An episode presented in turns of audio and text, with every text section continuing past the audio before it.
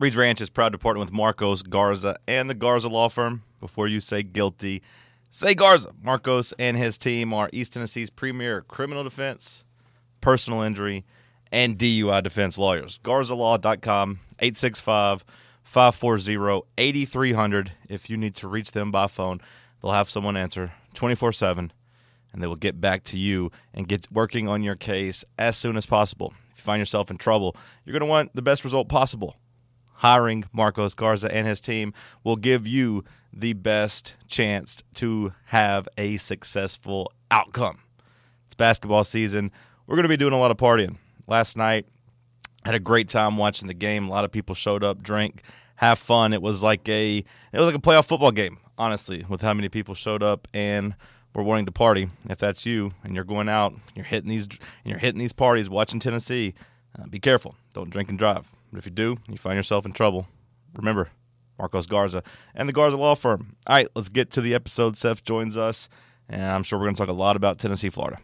I mean, this is the last stand. You're listening to The Unfiltered. Well, I hate to say I told you so, There's nothing to be done besides to get on Twitter and tweet to all my dumbass followers, but I told you so. hey, I told you so. The controversial. He's the dumbass. He can't do math. He's an idiot. He gets his haircut at Walmart. Look at that shitty haircut. The realest podcast in the Southeast. Let the dogs loose. Let the goons be goons. 11 in a row. 11 in a row. 11 in a row. Enough. Eh, eh, 38 in a row. As in 38 unanswered point when we were whipping that ass. Ranch Gang, stand up. The holy war is upon us. Welcome to Reed's Ranch, the podcast with Seth Hughes. Like, just quit acting like this is any fun at all. Another edition of Reed's Ranch. Oh man, it's fun doing these after a win. January 13th, Sunday. Seth Hughes joins us down in Alabama. Seth, buddy, we're unstoppable. It is, uh, we are so good. We are good at basketball. We are unbelievably good. Uh, uh, 99% of college basketball teams in the nation lose last night. We we won by 11. We got a question that came in, uh, you know, because really last week in general, especially if you consider like last Saturday, all of it was really good for Tennessee, right? We, we, we win against Georgia. We beat down Missouri. Bama gets killed. Georgia continues to fall apart. Tennessee hires Chaney, and we beat the Gators. Like a lot of good stuff happened last week for Tennessee, and a tweeter asked us what was our favorite part. For me, it's without a doubt yesterday beating Georgia. Nothing even compares to yesterday. Okay. For me personally, nothing even compares. Like, uh, yeah, it was awesome to beat Georgia by 46. It was awesome to blow Missouri out on the road and stick it to Cuonzo. It, I take that back. It's not even about Cuonzo Martin. It's about the media. Cuonzo's a good guy. It's about the media. So that was fun. It was fun to get Jim Chaney and have a 44 day long offensive coordinator search end. Those three combined don't measure up to that win last night. We watched it. We watched it all together uh, at Hops and Hollers, one of my favorite bars in Knoxville. Actually, my favorite bar in Knoxville, and it was like a tournament game. Like the the, the amount of people who showed up to watch, the atmosphere, the vibe, like everything there just said tournament game. It felt bigger than any football game this year, and it was just awesome. It was awesome to be there. It was awesome to win. It was just awesome. Yeah, I, I'm sure. I wish it was. I wish I had been there. I'm sure it was a great time. It did. That's a good point. It did feel like a tournament game. I mean, from the very beginning, it felt like a tournament game. Um, there were no lapse possessions. Like I felt like every possession mattered in that game last night. And Rob Lewis said last night in his write up for VolQuest, he said this. He thought last night was the most impressive win of the season, even over Gonzaga, because it was against a good team on the road in an extremely hostile environment with the best student section in the conference because they're right on top of the court. And Tennessee took their very best shot. Florida's never going to shoot like that again this year, I bet. I think And I, I bet I think I disagree with the point that it was more impressive than Gonzaga. Like No, I, I, no, no. I'm not agreeing or Yeah. disagreeing. I'm just saying, like, in his opinion, I think Gonzaga was the most impressive win because they they're just so talented. and that was a premier But- game, and, and that was also a more road than neutral atmosphere. But obviously, Yeah. like yeah, the, the point remains: the Florida win was awesome. The Florida, like you did go in there and you did go into a hostile environment, and they did come out and hit what nine threes in the first half.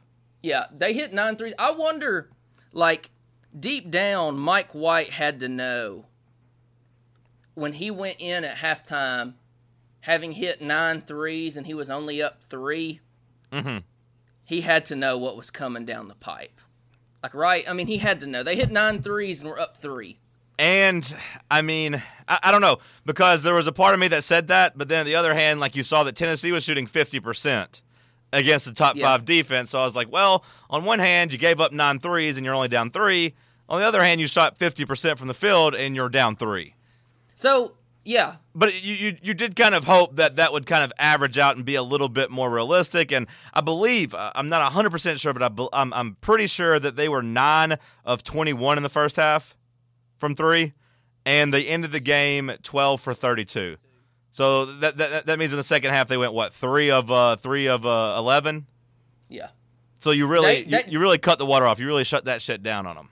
they scored seven two pointers in the game. Like I, I, I, hate that type of basketball. Like I, I hate the way they play. Like it was it was nauseating that first half last night. Watching them play four shooting guards and a post man.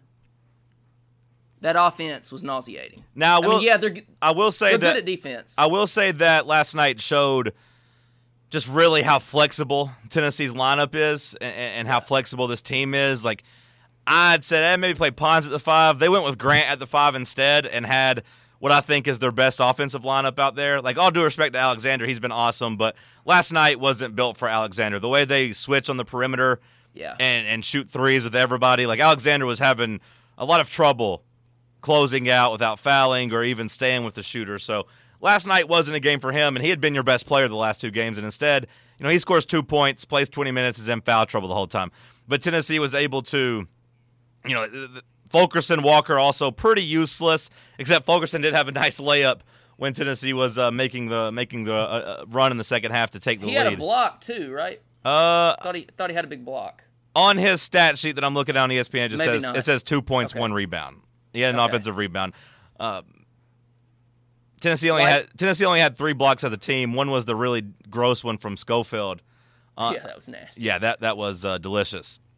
But Tennessee was able to play both Bowden and Turner 29 minutes each, and Pons and Alexander didn't really do much. And you went with your five best offensive players, and against Florida, they were able to match up with the three point uh, the three point shooting, and you really saw that adjustment by Barnes in the second half. And I do think that's why they went from nine of 21 to shooting what? What I say it was 12 of 32 Yeah, they shot twelve. They shot they shot a lower percentage from three than we did. because you didn't have to you didn't play Alexander and Pons. You were able to just go Grant, Admiral, Bone, Bowden, and Turner, and they couldn't guard Tennessee, and Tennessee was able to still stay active on the perimeter without really getting beat up down low. Like Tennessee still uh, dominated the re, you know dominated the glass, thirty six rebounds to twenty eight.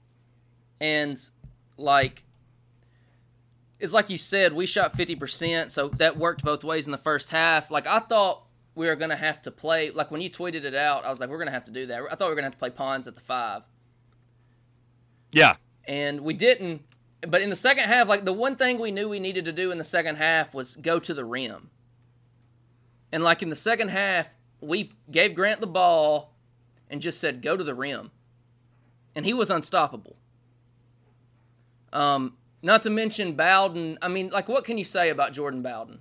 Like you can't really there's not enough superlatives in the world to heap upon Jordan Bowden as a starter for two and a half years, losing that starting role and not complaining once. And I saw somebody tweet it to the the podcast account. At this point, it's time to consider Jordan Bowden a scorer and not a shooter. Because he is just flat out scoring. Yeah, he's Um, getting to the he's getting to the free throw line a lot. Even last night, you know, one three pointer, seven. one three, But, like- one three pointer. Now it was a huge three. It was like at the six minute mark to tie the game back up. I believe at uh, fifty three or fifty six or something like that. Yeah, Yeah. It was gross. It was off the dribble, contested, and and we've been pretty tough on Bowden. But you know, I've been praising him the last couple games. Him going to the bench has really opened up his game a lot, and he's has he just has more confidence, and he's scoring. And again, the free throws are what's standing out to me. He's getting to the line a lot. He had a tw- he, he- had a, he had a, he had twelve straight points for Tennessee last night to keep them and, and get them back in the lead. And like one thing that I, I texted this to a couple guys last night. One thing I thought was different about Jordan Bowden last night than the other two games where he exploded off the bench was that last night, even the three pointers that he missed, they looked really, really good. Like his shot looked perfect last night. I know for a fact one three went all the way down mm-hmm. I know which one you're talking and came about. back up. Yeah. He hit a long two pointer. Like I thought last night, his shot looked like when he when he released it last night. Like his whole form, it was like that is a sharpshooter. And I thought it, it hadn't been that way previously. Like last night, I thought he finally had gotten his shot back.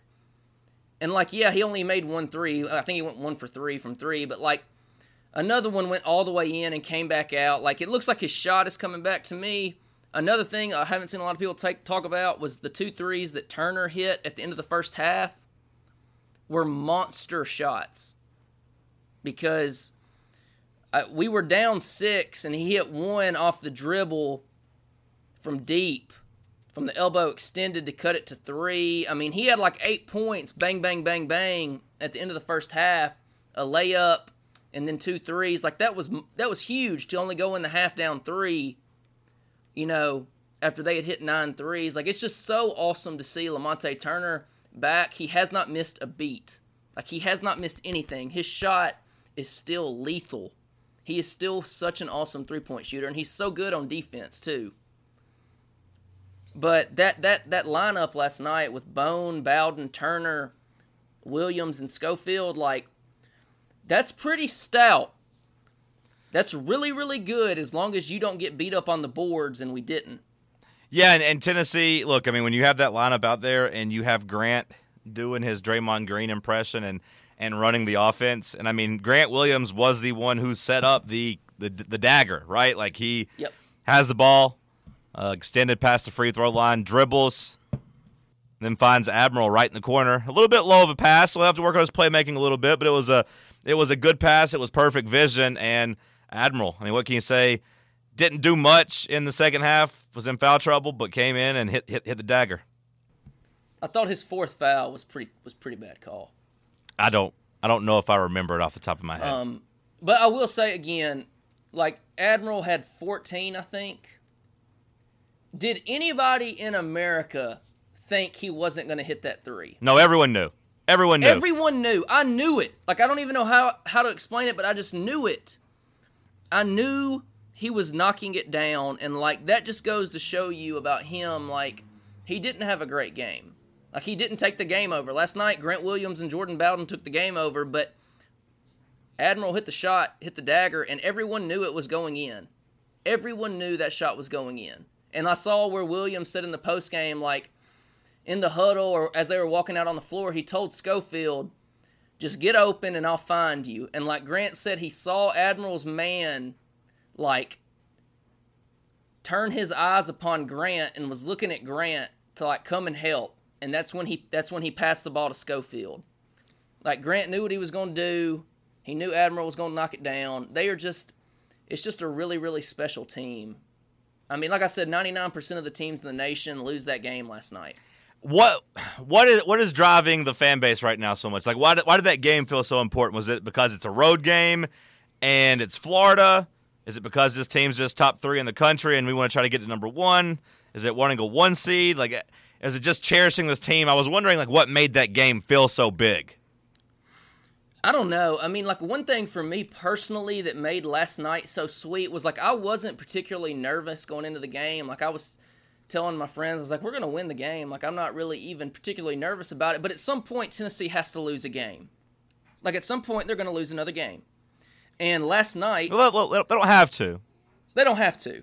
They might just win the whole thing. They might just win every game out and cut down the nets Yeah. in Minneapolis. It's per. It's certainly possible. It, it is possible. Um, but like last night, the tip started, and like everything seemed set up for us to lose that game. Everything seemed set up for us to lose that game. I mean, they were playing a team that plays a funky kind of offense. They're awesome on defense. They have a great atmosphere. They needed that win. They were playing on all. They were hitting all cylinders, and like Tennessee, like Florida sent several knockout blows to Tennessee, and Tennessee never went down. Like, I think for me, it was just because every possible thing in the world seemed like it was perfectly set up for Tennessee to lose. And, like, they somehow won by 11. But, like, the, the, the team is just special to begin with. I mean, like, eh, the guys are so likable. Um, I mean, like being ranked number one doesn't really matter to me. I, I care about the one seed more than anything. Um, So, so, I really- so I- Tennessee getting to number one doesn't matter to you. not like I mean, it would be cool. It would be cool, but like that's I hadn't really even thought about it until you mentioned it. I think this team getting. To, I think this team deserves to get to number one. I agree with that. I agree with that. Like- I think this team deserves to win a national title. I think this team getting to number one and, being able to say that they also did it. Now, it, sure, it'll. I don't want to say cheapen, but it'll it'll hurt the the 2008 team a little bit. But they were still the first to do it, and you know they still have that claim. But this team right now, that many think might be the most complete, best team Tennessee's ever had, they deserve to get to number one at some point. Yes, I agree with that. Um, I mean, I really want to be eleven and zero in the conference going into Rupp. Would you go to Rupp in that situation? Uh, no, no. Yeah, me and me and my me and my boy Terrell and and Marwan, we were they were texting me about it last night, but I, I was I'd been drinking, so I said we need to uh, revisit it when I was sober. I didn't want to pro- commit to anything that I that I couldn't do, but just the the wheels had started getting in motion to try to uh, to go to Rupp. I don't know if it's going to happen. It is a Saturday game, uh, but the the wheels had started spinning a little bit because I it, mean- it does feel like this is a magical season that you need to take in. Yes, I, I think like it's like Tennessee basketball right now is appointment. It's appointment television. Like it does not matter what you have going on in your life. You know, it doesn't matter what you have to do. You're going to find a way to get in front of that TV at tip off. Like because during the week sometimes you can have stuff going on, but it's like I'm now to the point where I'm shuffling around what I need to do during the week. I'm centering it around Tennessee basketball. Like nothing in the world is going to keep me from being in front of my television at 6 p.m. Central Tuesday night to watch us beat Arkansas. And like, as weird as it sounds, like I, those games, like the midweek games against the lower, like the middling teams of the SEC, are the games. Like I love those games so much. They're not as fun as the games last night, but like just going out there and beating a middle of the pack SEC team like a dog is really really fun and like just every game is appointment television i mean I, I i'm blown away by how good they are Mm-hmm. They didn't add a single piece from the offseason like it would be different if they were this good and they had gone out and gotten like romeo langford at indiana and like you know had a lottery pick talent to go with admiral and williams but they don't like they just got better themselves and you know, like you said, Grant Williams is out here being Draymond Green. Admiral Schofield is a lights out three point shooter. Kyle is a just vacuums up rebounds. Like those two offensive rebounds he had last night, that we we killed 90 seconds on the clock Yeah, at the end of the game. yeah. We just got the rebounds, and that was with yeah a smaller lineup out there. We are still able to uh, go out and and do that. Like I just, I mean it. The next games: Arkansas, Alabama, at Vandy, West Virginia. Feels like four and zero. Feels like four and zero. All of a sudden, I mean, that trip to Columbia, South Carolina, seems a little bit trickier now. They are three and zero in SEC, but I still don't think they're very good. I still don't think they're very good. So I mean, Tennessee and A and M's not good. It seems like Tennessee might be able to keep this thing rolling into Kentucky. Yeah, I mean, like like we talked about it on the podcast. Like when we talked about it, we were like, because I remember saying, I was like, I don't expect us to lose to Florida, but at some point, the guys are probably gonna lose, and like this seems like the best spot for them to lose. Like this seems like the most likely, and they didn't. And not only did they not lose, like they look so good. They're just they're beating the crap out of teams. They're taking teams' best shot and, and punching them right back in the mouth. Um, it really does seem like they're going to be 11 and 0, and like it's nobody. Let's just say nobody in the conference even looks anywhere close to Tennessee. I'll say Ole Miss looks pretty damn good, but Kermit Davis is legit though. yeah, they look pretty damn good. He's legit. I think. I think we can all say that at this point. Kermit Davis is a legit coach, and he's done a great job. They're going to make the NCAA tournament. Um, what are your thoughts on Andy Katz and and Seth Davis mad about the Gator chomp? I, I don't understand why it's such a big deal. Like, I, I'm blown away. Like, okay, I will say I expected some people to say something. It doesn't surprise me that like somebody said something about it, but like the outpouring of overcharged emotional statements that it received has been surprising. Like Andy Katz and Seth Davis both said something about it. Like Andy Katz, that tweet he had like had over 780 replies or something absurd. And like people just hammering him for being a dork. Like Seth Davis was like, watch out for karma. Like, you dork, karma is not going to be why Tennessee loses a basketball game. I mean, and, and Duke Duke didn't necessarily act uh, act very mature when they when Cam Reddish hit the game winner yesterday. They No! they stormed the court with time left and were and, and were being pretty braggadocious. And I didn't hear Seth Davis say anything about his uh, alma mater there. Like, Florida would have 1,000% have done the Gator Chomp if they had won that game last night. They do the Gator Chomp on the road too. Like it's no different. Now, Like, what you was could it- you could say it's their you could say it's their motion, but I mean you still have to you have to be willing to to take that type of thing whenever you do it. it it's it's sad. Like the at least I haven't seen Michael White complaining, right? Have we seen them say anything? Because I mean, I gave Tom Herman a lot of a lot of hell for for whining and complaining about players doing the horns down motion. But when you do that, you kind of got you're you're kind of signing up to have it thrown back at you. No, Mike White didn't say a word about it that I've seen. Well, credit to Mike White. Credit to Mike White. The sports writers shouldn't be complaining about, and you know, it's Grant Williams and Admiral Schofield. You know, the two guys that they're they're all writing about how good they are and how smart they are, and every time you watch a damn game, they're talking about Grant Williams could have went to Harvard and him playing all these instruments, like, and now like afterwards they're trying to paint them as some as some type of miscreants who are disrespecting the game and disrespecting tradition and, and should have more class. Like, here is the official Reed's Ranch sta- stance on the entire five doing the Gator Chomp simultaneously. It was very, very, very awesome and cool. We have released a statement that we are upset that more of the Tennessee players did not storm the court doing the Gator Chomp. Next time, the entire bench needs to do the same. They all need to Isn't they all need to get in a like- circle at, at center court and just all start walking towards the crowd doing it at the same time. They Like they need to be it- more choreographed next time. like isn't like them doing the gator chomp isn't that part of what makes college athletics so cool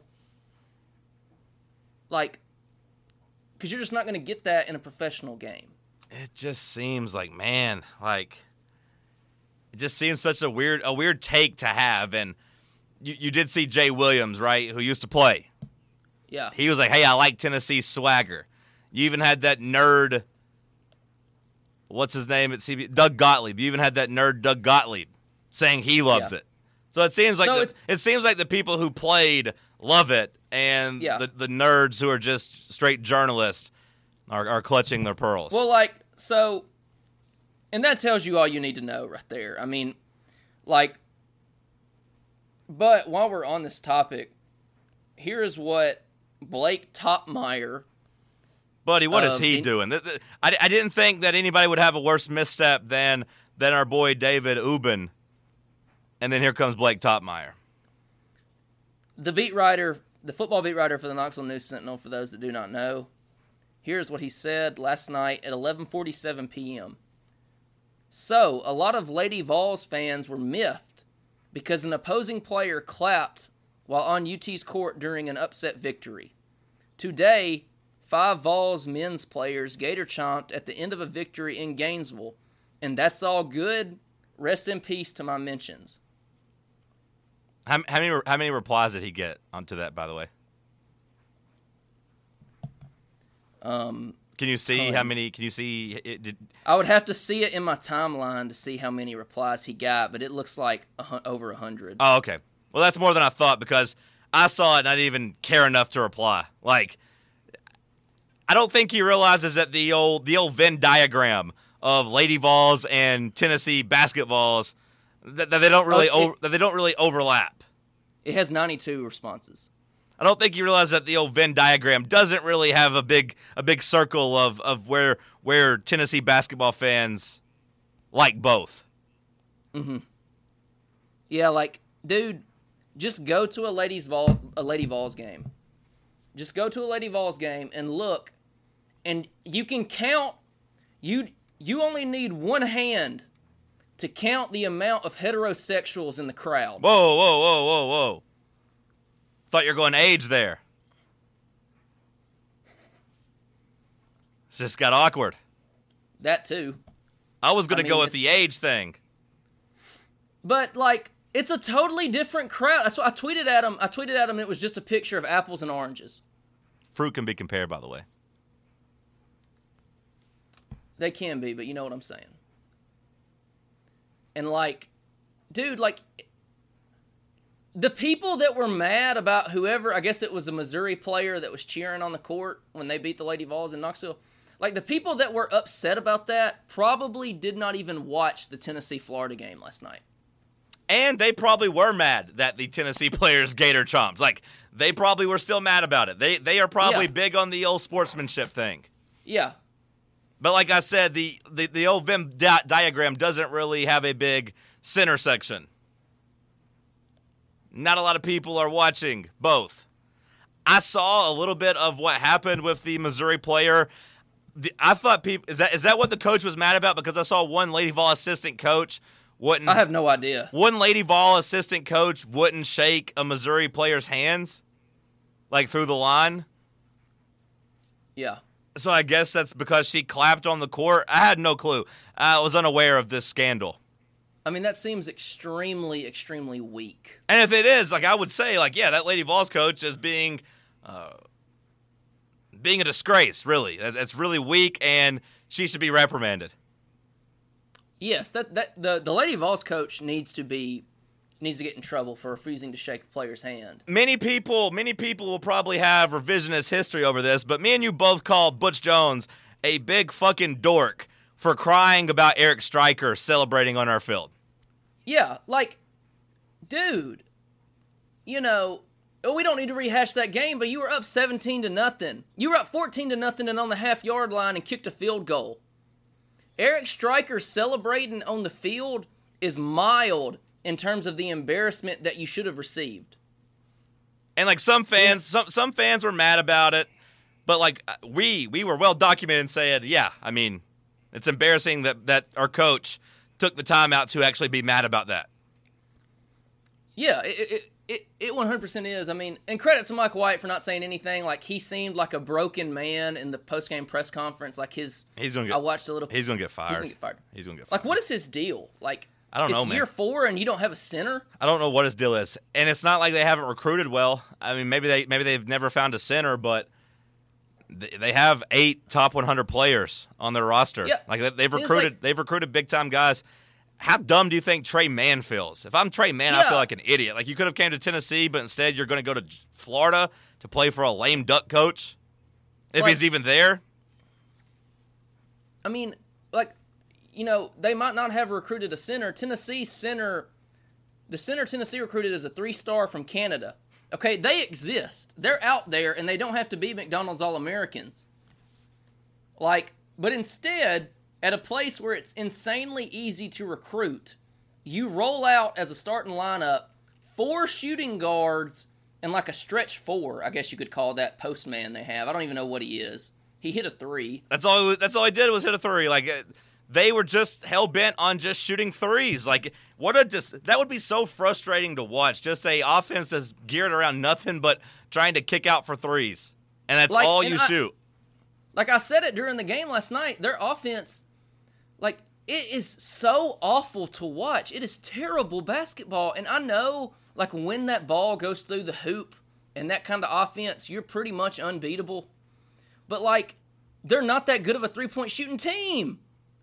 They're not even a good three point shooting team, and like it was like when I watched Auburn play Ole Miss last week. Like I could barely watch it because Auburn's offense is so ugly and heinous to watch compared to the motion offense that like we run. Like we got Admiral coming off screens, off ball screens, and then he's dumping it to Alexander who's rolling like like Auburn when I watched them it was basically just Jared Harper like he was sh- shooting fadeaway threes and stuff and it's just like this is so awful. Like we are going to kill y'all because we actually have an offense. And uh, it's just an awful, awful brand of basketball to watch. I know Florida's awesome on defense. I mean, they were number 20 in KenPom going into the game last night. I think they dropped to 24th. Like, that is a top 25 KenPom team that we beat. I know they're 9 and 6 and they're not that good, but like the stats love them. I love so much. the- I love so much that we beat their ass in the last like last 40 seconds. Yes, I'm To glad make it a we didn't double-digit sit on the ball. Yeah. I'm glad we didn't sit on the ball. Dunk it on their fucking faces. embarrass them. Like humiliate them. Let everyone else in the conference know that Tennessee is the best basketball team, and it's not even close. Don't beat con- don't beat Florida by five when you can beat them by eleven. And apparently, the net ratings, like the new RPI or whatever, it, basically, I think it just has a category of did you win by double digits or not. Mm-hmm. Like, it, awesome. there, there's no difference. I, I don't think there's any difference between like an 11 point win and a 30 point win to the net rankings. So Tennessee is going to get full credit for a blowout in that game. That was a two point game with 40 seconds left. That's awesome. I was us. really, I mean, ter- I was really terrified when Bowden had that terrible cross court pass and Florida got a Mm-hmm. wide open three with like a minute left. Yeah. I was And Bowden got really kicking. I was really scared at that point. Yeah, that was that was a really bad pass. I mean, that was just a really bad pass. But you know, they happen. Like there were some things we did. Like I thought that that timeout Barnes called at the end of the first half was terrible too. I did too. I did too. It, well, it, like not even that it was just terrible, but that it was so unlike him. He's he saves timeouts like he is saving for his retirement fund, right? Like he never uses timeout. he treats he treats uh, his timeouts like my dad does a quarter on the ground. He is going to pick up like- no matter what and pick up that quarter and say, "Hey, you guys don't appreciate what you have." He he saves those. He collects those quarters. which is like the the timeout that he called blew me away. I was just like, this what? Like whatever. I mean, I, wasn't mad about it. Yeah, no, he I was just like, someone someone that I was watching the game with was like, "Ah, he's earned that right. He can call a timeout if he wants." And I was just kind of like, "Okay, yeah, touche." Uh, yeah, I mean, I whatever. I was just it's so unlike him that I was just like, huh? But yeah, I mean,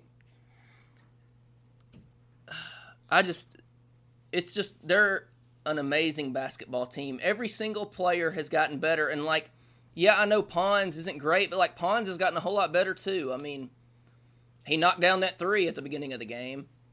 And then he shot he airballed like and then he shot two and then he shot two awful ones afterwards. But like everybody's gotten so much better. I mean, and one thing that I will say about Barnes that aside from how much more developed everyone is, he is a master of psychology. Yeah.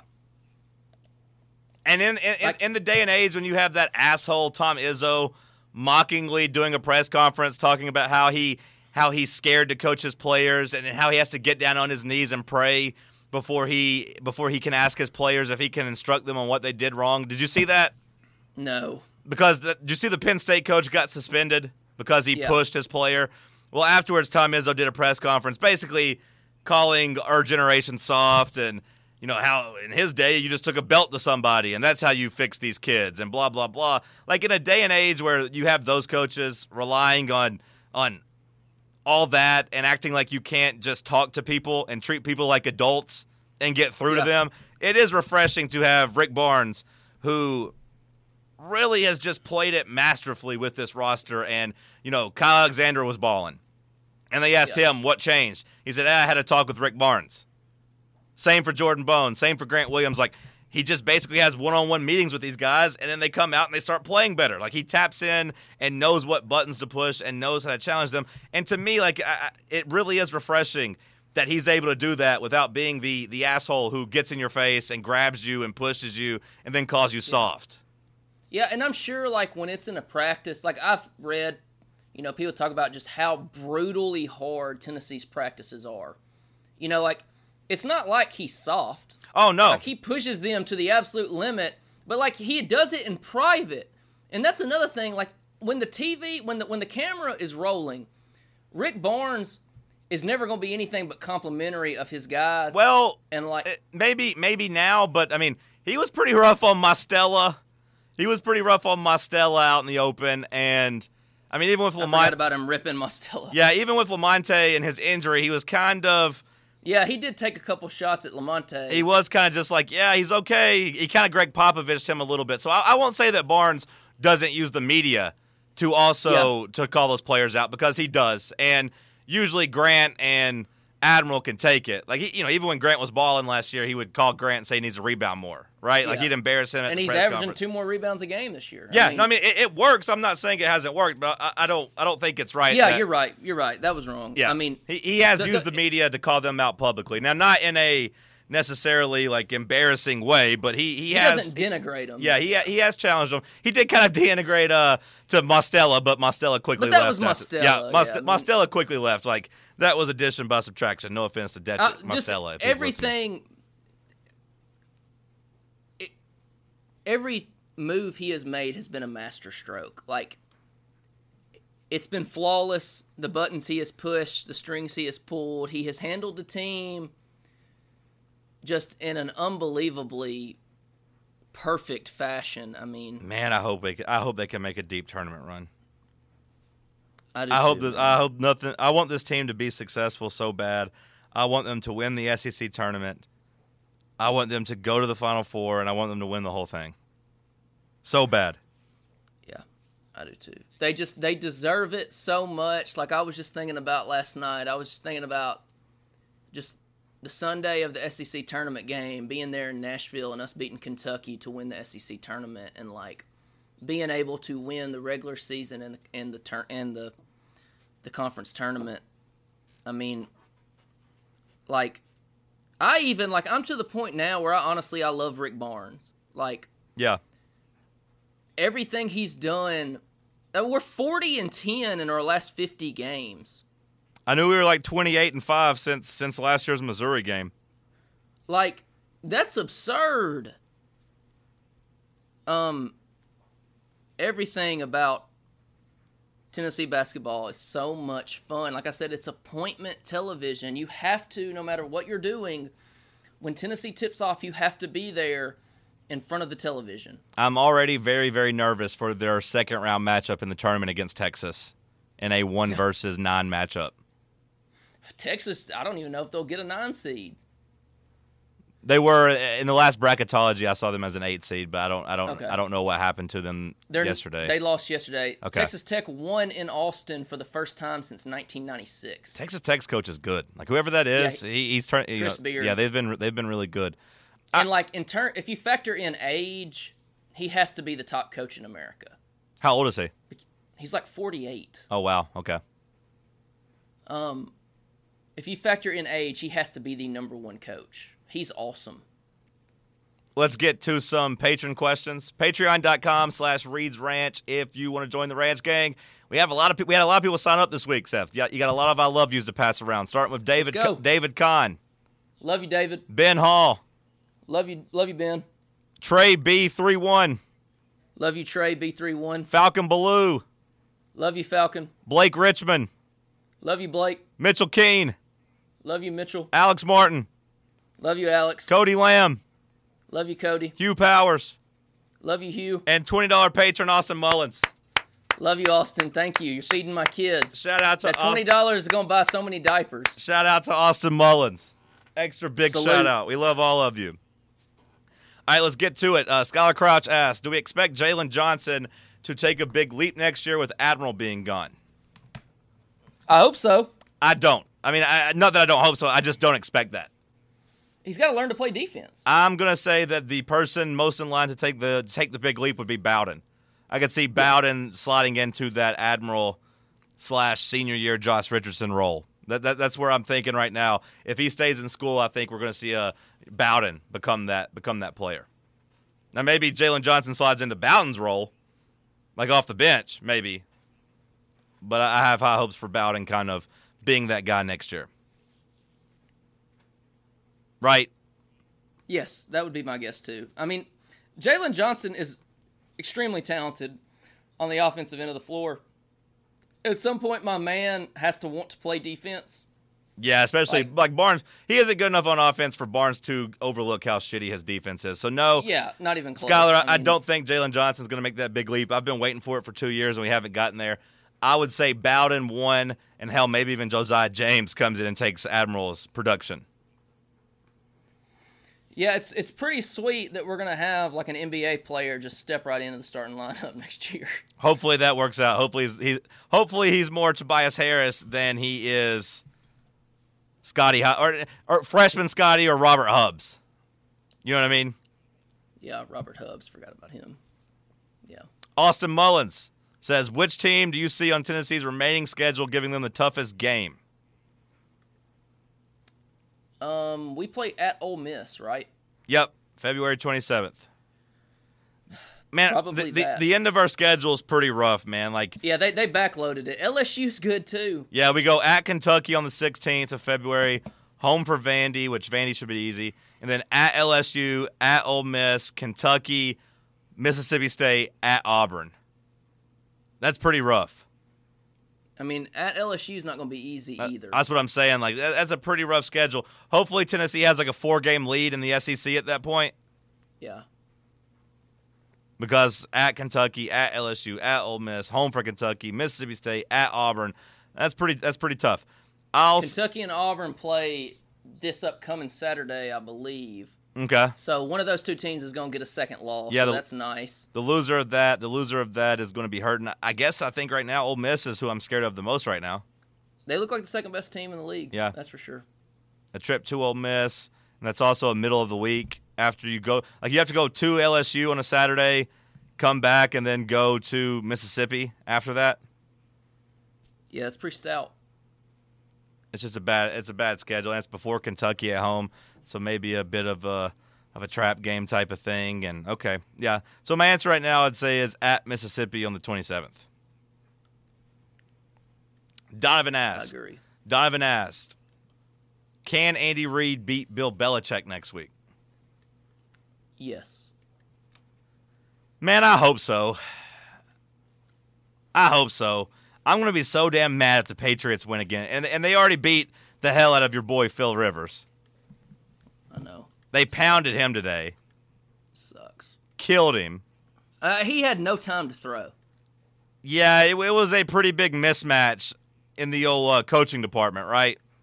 Yeah, it look it appears that way. I mean, like, what were the Chargers scheming for on offense all week? Like Lan- Lance, what was his name? Anthony Lynn. Anthony Lynn versus Yeah. Bill Belichick. That seems kind of like a mismatch.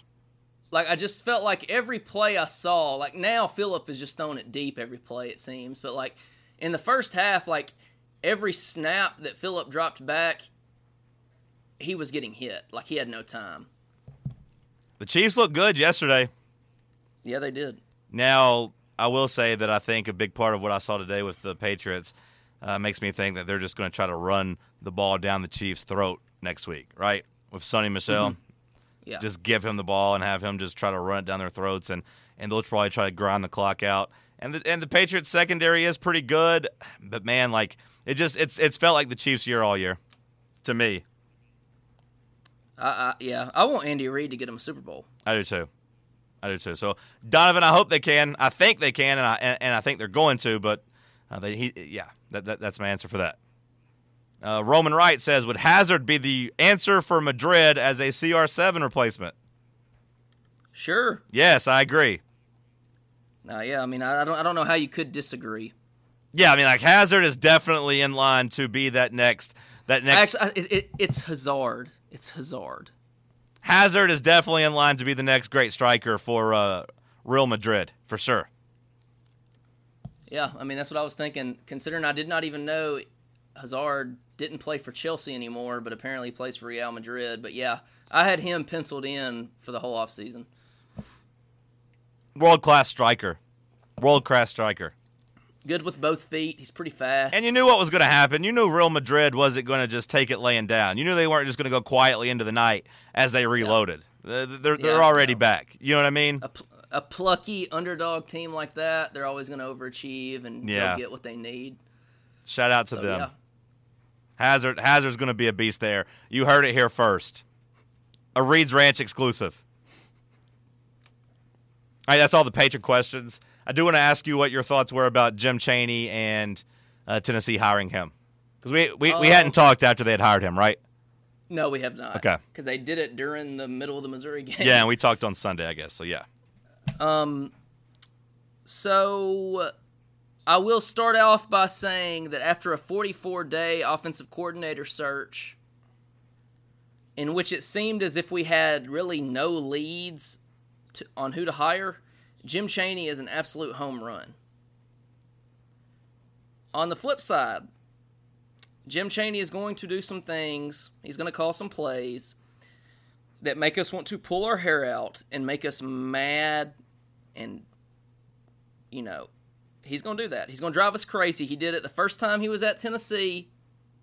He did it at Georgia. He also averaged 38 points a game this year. You're going to have to take the good with the bad. It's good for Guarantano.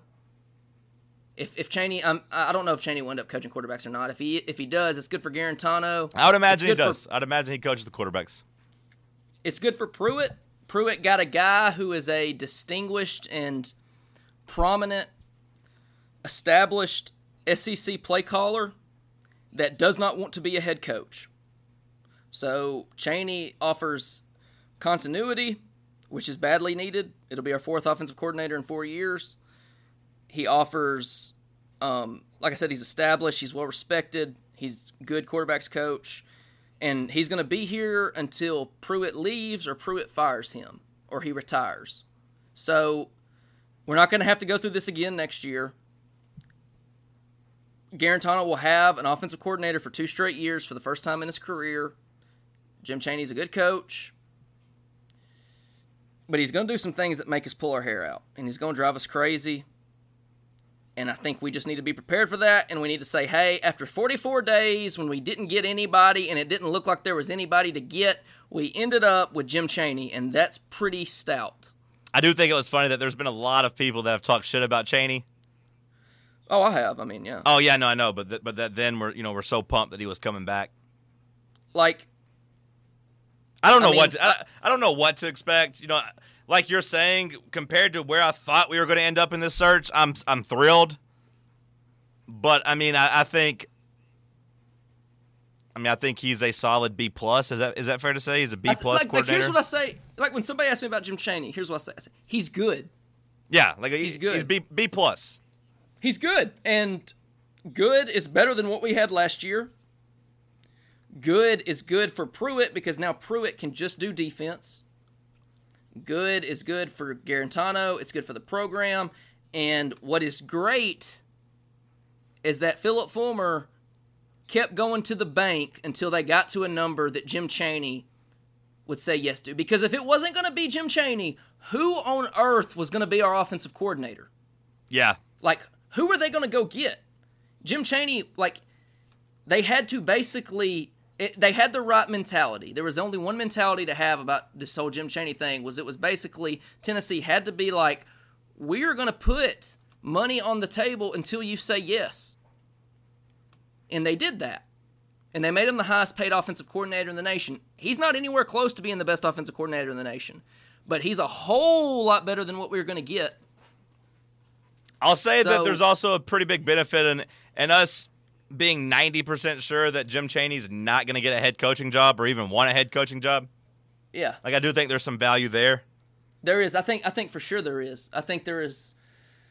100% value in that. I mean, we've we have seen what happens when you have good coaches and they don't leave. Like how many coaches that Clemson has on that staff, you know, like they never leave. It's impressive that they just keep their guys. Like they just keep their guys. Like none of those guys they have on offense that call plays are as good as Chad Morris is. But it's just the continuity. Like every day those players come to practice, they know who they're going to have. They know they're going to have them their junior year and their senior year. I think Clemson Like- deserves more credit for being so smart and preparing for Alabama during the break. Did you see that story? Yeah, they only spent one week on Notre Dame. They're like, yeah, these guys suck. We're, we're, we're preparing for Alabama. and like, not like that is a that is that that's Dabo Swinney putting it on the table. Yeah, I was going to say it's ballsy. because if they lose that game to Notre Dame, all anybody's going to talk about is they only spent a week on them when they had when they had a month. Well, we probably don't see that story come out if they lose to Notre Dame.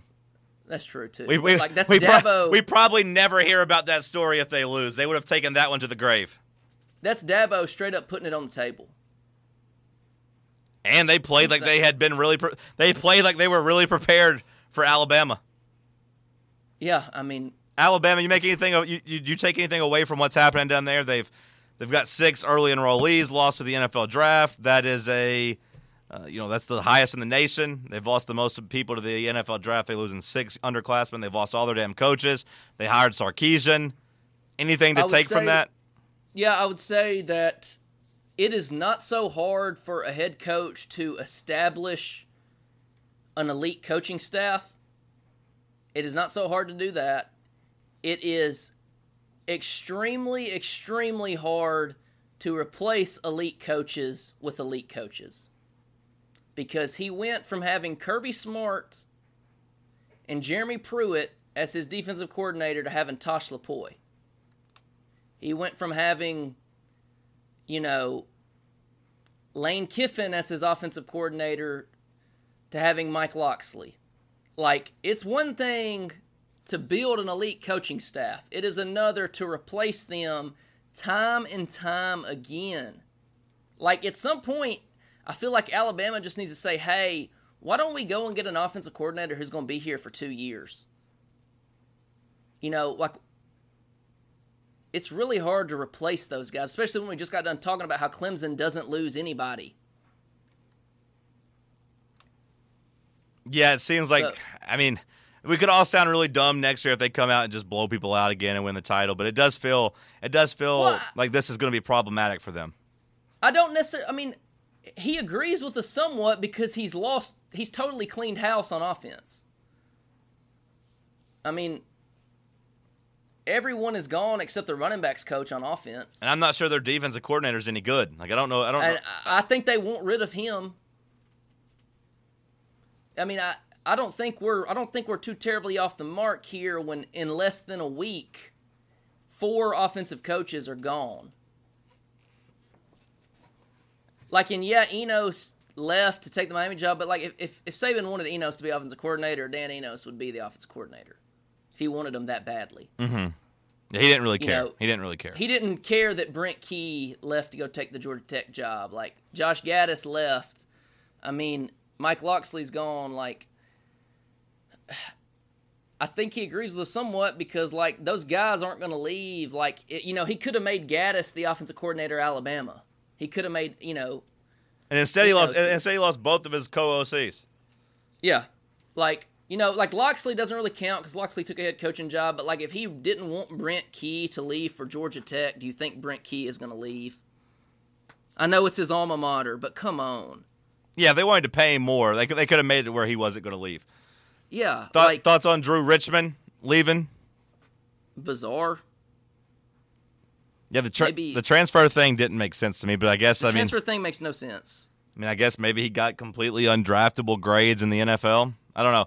And I, I I know he lives with I know he lives in the same place I live, and he went from driving a normal college student car to pulling up in a fairly new looking Mercedes well, there you go. in like a span of a week. Well, there you go. I don't know. It just seemed weird. It just seemed weird. I mean, I Eli Wolf. Like I figured Eli Wolf would be cool with being the number two, the number two tight end on an SEC team, but I guess not. But maybe he was kind of told. I'm sure some of these guys were kind of told, "Hey, why don't why don't you go on and go somewhere else?" Any thoughts on Jeff I- Bezos? Bezos losing Uh, yeah, I losing was- losing I- a cool 60, 60 billion. I was shocked at how non-discreet he was with the with the mistress. Like he was getting rooms at the Beverly Hills Hotel, like less than five blocks from his house. Yeah, Like I was, I was shocked at how non-discreet he was. But at the end of the day, you can tell that like Jeff Jeff Bezos might be what he is. He might be the richest man in the world and have just unchecked power upon American society. At the end of the day, he's still a nerd and he still goes after women like he's a dork. Okay, you can like- have you can have all the uh, same as Tiger Woods at least, but Tiger aimed high. I guess Tiger Tiger went I guess skank hunting, but he still he had no game when it came to his his his sex and all of his uh and, and all of his messages that came out. yeah. So at the end of the day, Jeff Bezos is still a nerd. I guess there probably is some power knowing like, hey, I could get married and divorced and lose half my assets another like four times, and I'll still be pretty rich. Yeah. I'll still I'll, nice. I'll still be straight. I'll still be in the billions club. She's the richest woman in the world now, right? Ah man, you, you know that has to make the feminists mad. How funny is that, dude? You know it has How to make the feminists mad, right? The- that, the, Like, richest woman in the world is rich because she got divorced. that that Ugh. fills me with just unchecked joy oh man. that she is the richest woman in the world. But yeah, that's all I got, buddy. You see this story about Logan Paul Yeah, where he's gonna, gonna be gay for a month. gonna go gay in March. Yeah, best of luck, Logan. Do you think he makes it back in April, or do you think he just stays? I think he makes it back. I'm interested in the social experiment. I I really thought this guy was going to be gone after he went and filmed the Japanese thing, after yeah. he went and filmed dead dead bodies. Once he went and filmed people who had committed suicide, I really thought Well, we know, like we know that in today's society, like the gays are untouchable. So what better way to get yourself back in society's good graces after filming dead people than saying, "Hey, I'm gonna go be gay." Well, I mean, I think I, I think he was uh, making a mockery of it, saying he saying he, saying he can just go do it for a month. I think the gay community's mad. You can't just go run and be gay for a little bit, then not be gay. Like you're you're born that way. Haven't haven't you heard the Lady Gaga song? I haven't, but I, all I can think about in times like this is Kevin Spacey coming out and saying, "Yeah, I've been accused of sexual assault, but by the way, I'm coming out of the closet." I shouldn't have. And it worked, and it worked. I guess I guess it- I guess Logan Paul saw that from Kevin Spacey and said, maybe you're right, Seth. Maybe he saw that and said, yeah, this is the way to go. I just I can never think of anything but that statement Kevin Spacey released and just how surreal it was to come out and hit back at sexual assault allegations with by the way, I'm a gay man. Checkmate. And it worked. Healthy bean, organic coffee, Go to healthybeancoffee.com. Use the promo code Ranch Gang to let you know to let them know that you heard it about it here. You'll get a little bit of a discount. Healthy Bean Organic Coffee is uh, it's healthy. You can use it for weight loss, dieting. It helps with that. Uh, it's a pre-workout, post-workout. It's got protein, packed with packed with antioxidants. Go to healthybeancoffee.com. Seth, I love you, my brother. I love you, my man. I will talk Have to you. Night. I will talk to you next week. Hopefully, after another two and zero Tennessee week and the Kansas City Chiefs punching their ticket to the Super Bowl. yes, sir. Talk soon.